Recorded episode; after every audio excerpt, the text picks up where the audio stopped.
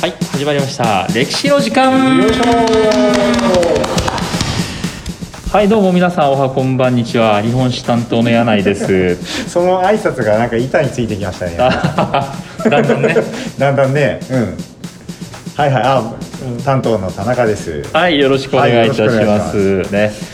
さて、えっ、と、今回はね。鎌倉スペシャル丸に源義経の後編とはいはいいうことで、はい、ねやっぱねいいですねこう華やかな人物でねう、んうん聞いてて面白いが、うんしかしうんちょ最後ねちょっとイメージダウンがありましたけどね、うん、そうね、まあもうちょっと詳しく言うとね、うんまあ、戦の天才でね、あのー悲劇の英雄と呼ばれる、ね、源義経なんですけど、はいはいねまあ、あの源平合戦最大の功労者としてねえー兵士を滅ぼしました。うんねまあ、あの源氏対平氏の三大決戦、ね、一ノ谷屋島壇ノ浦、うんねまあ、どういう作戦で勝ったかって言ったら、うん奇襲作戦に、うんまあ、禁じ手うんを使うというね、まあちょっとねちょっと印象は悪くなったうんかな、うんまあただそういう常識破りのことをやってのけるっていう意味でね、まあ結局信長とかもね、うんそうでしたもんね、まあまあ確かにやっぱり違うことをねうんえー始めるというのはねやっぱり批判もあるとは思うんですけれどもうんうんね。はい、ということで、えーまあ、源平合戦最大の功労者になった義経の兵士滅亡後の、えー人生ということで見ていきたいと思います。はいねまあ、結論から言っちゃうとね本当はあの義経の人生の最後は悲劇ああやっぱそうなんだなんかね、うんあの結局お兄さんとの確執みたいなのがあるんでしょ、うんそうそう、うんねまあブラコン義経からしたらね、うんあのあの兵士を倒して源氏の世をね復活させたと、うん俺を認めてくれお兄ちゃんって感じだと思うんですよ、うん、うんうんだけど実はあの頼朝からしたらその兵士を滅ぼすこと以上に義経に命じてたことがあったんですよね、はあはあはうあん、それが何かというとまずあの兵士方が連れて行ってた天皇である、うんあの幼い安徳天皇ああはいはいはい、これをねちゃんと救出してこいと、ねうんうん絶対に殺したり死なせたりするんじゃないっていうのはねうんうん命じてたんですよ、うんうんだけど結局壇ノ浦で、えー安徳天皇はね受水して海の木図と消えてしまうし、はいはいはい、うんここ悲しい話ありますよねなんかそう海の中にうん、なんかねあれがありますとかっつって入っていくんでしょそうそうそう なんねどれだよっていうねあの清盛の奥さんのね平の時子っていうのが、うんうん幼い安徳天皇をねこう胸に抱いて、はいはい安徳天皇がね「バーや」とね、うんえーどうするのか」と、ね「帝をご安心ください」と、うん今から海に潜ります」と、うんねえーバーや海は怖い」とうん「帝大丈夫ですよ」と「海の底にも竜宮城があるんですよ」あそうそうそうねねうん受水するわけですよ。はいねまあ、それさせてしまったことに対して、うん頼朝はまず怒るねねそれはねだっうんて支配の正当性だからね、そうそうそううんそして正当性といえばもう一つあって、うんあの平家が持ち去っていた代々伝わる天皇家の三種の神器、ああよく出るやつですこれ、うんそやっぱそんなに大事なんですかこそれうそうこれが受け継がれることによって、うん天皇が正式にうん位が譲られるっていうその天皇の上位の儀式に絶対欠かせなかったものなんですよはいはいはい要はねそれを持ってる方が正しい天皇っていうぐらい重要な道具だったわけですよなるほどうん、でそれちゃんと3つともね回収してこいって言ってたのに、うん結局そのうちあの草薙の剣っていうのが、はいはいあの壇ノ浦の下関海峡に沈んでしまってあ三種の神器の一つを失ってしまうわけですあよ、なるほどうね、ん、やっぱりその頼朝の正当性っていうのを確保するためには絶対それらが必要だったのに、なるほどうん、うん ブラコン義経からしたら、まあ、とりあえず兵士滅ぼしゃいいだろうって発想なんですよね、確かにねうんうんで褒めてくれ褒めてくれって言うんだけど、うんそれはもう頼朝のね構想を全然分かってないっていうことで頼朝やっぱりおことなるほど、うんやっぱ政治家とね武人のちょっと違いが出ちゃったあのかそうなそう、うんんかねやっぱり頼朝の方がね大きなスケールで考えてたんでしょうね、ん、クールなんでしょうね、そうそうそう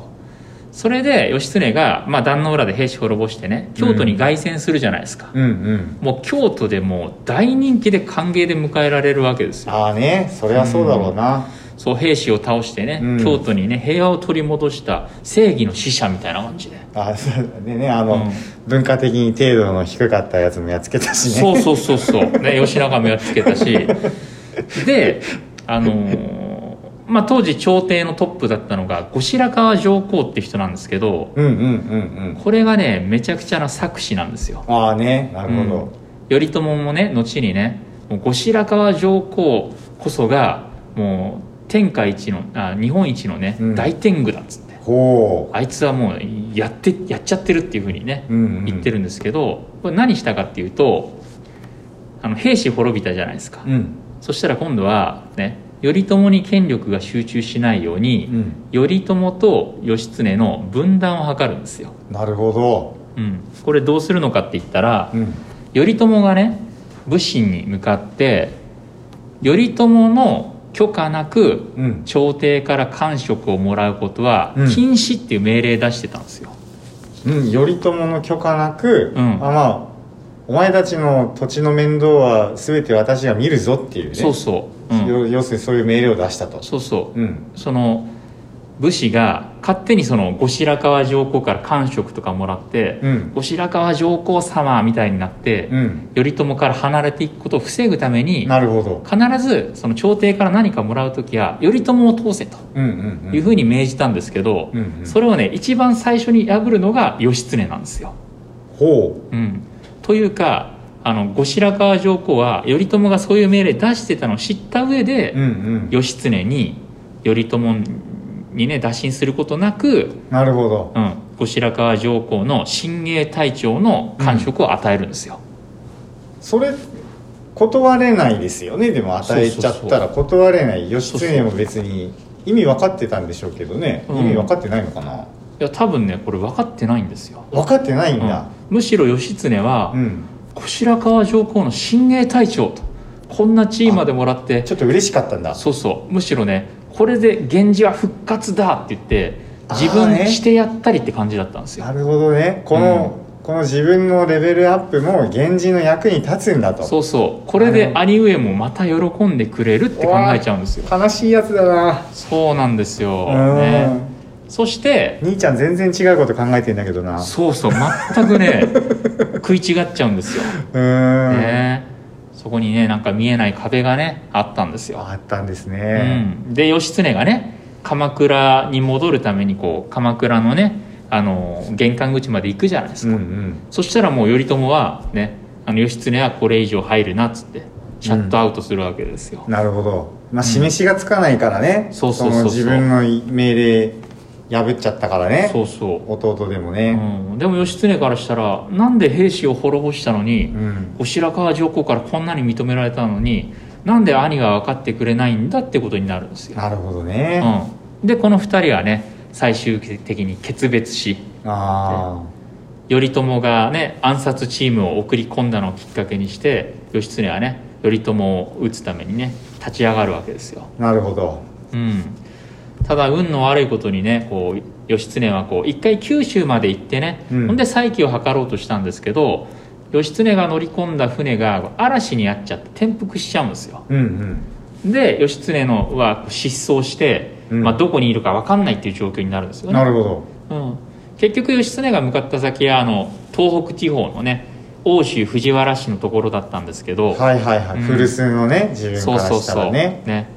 ただ最後はね奥州藤原氏から裏切られてねうん攻められてね、亡くなるというねまあああ本当に不運な頼朝を取るか義経をかばうかどっちかにしろっていうそうそう状そう況だったわけだねそうそうそうそれでもう頼朝を取ったわけですよ取りますよねしょうがないもん、うんまあただ皮肉なことにね頼朝にね奥州藤原氏が「これ義経の首です」と差し出すと、うんお前は義経かくまってただろうと」ね「お全軍突撃」っつって撃っちゃうんですよ 頼朝は。ね強いなまあ、頼朝やっぱりねその、うん、政治家としてやっぱ、ね、うわーすごい頼朝がやっぱりもうなるべくして彼がなりましたねそ将うそ軍うにもうやっぱね生粋のリアリストですよ、ああすごいねな、、情け容赦ないわけです情け容赦ないな、うんまあ、こうしてね義経の最後はやってくるわけです、ねなるほどうねんまあ、振り返るとねちっちゃい頃はまあ孤独な、ねえー幼少期を過ごしで源平合戦が始まってからね兄頼朝とね感動の再会を果たしますはいね、だけど日に暮れごとにね源平合戦でね兵士を滅ぼして最大の功労者になったはずの義経が、うんだんだんだんだんね頼朝とお離れていき最後は、まあ頼朝と決別してね悲劇的な死を迎えると、なるほどねまあ戦の天才でね、まあ、ものすごいイケメンだった、うんまあ、そんな義経がね、まあ、不運な死に方したからこそ最後はね伝説の男になったんじゃない確かかなにねうんうんままああやっぱみんな好きですよね義経ってね、そうそうそういうなんか悲劇をひね含んでねうん、みんな好きなんでしょうね、うん、やっぱり小説とかねもう漫画とかゲームとかいろんなのでね、うんうん美男子なヒーローとしてねうそうそうそう取り上げられますから、うんまあ逆に頼朝って全然ねま確かにねあ取り上げられないんですけどね、うんうんうんまあ、やっぱりこう冷徹なところがあるっていう印象があるんですけれども、ね、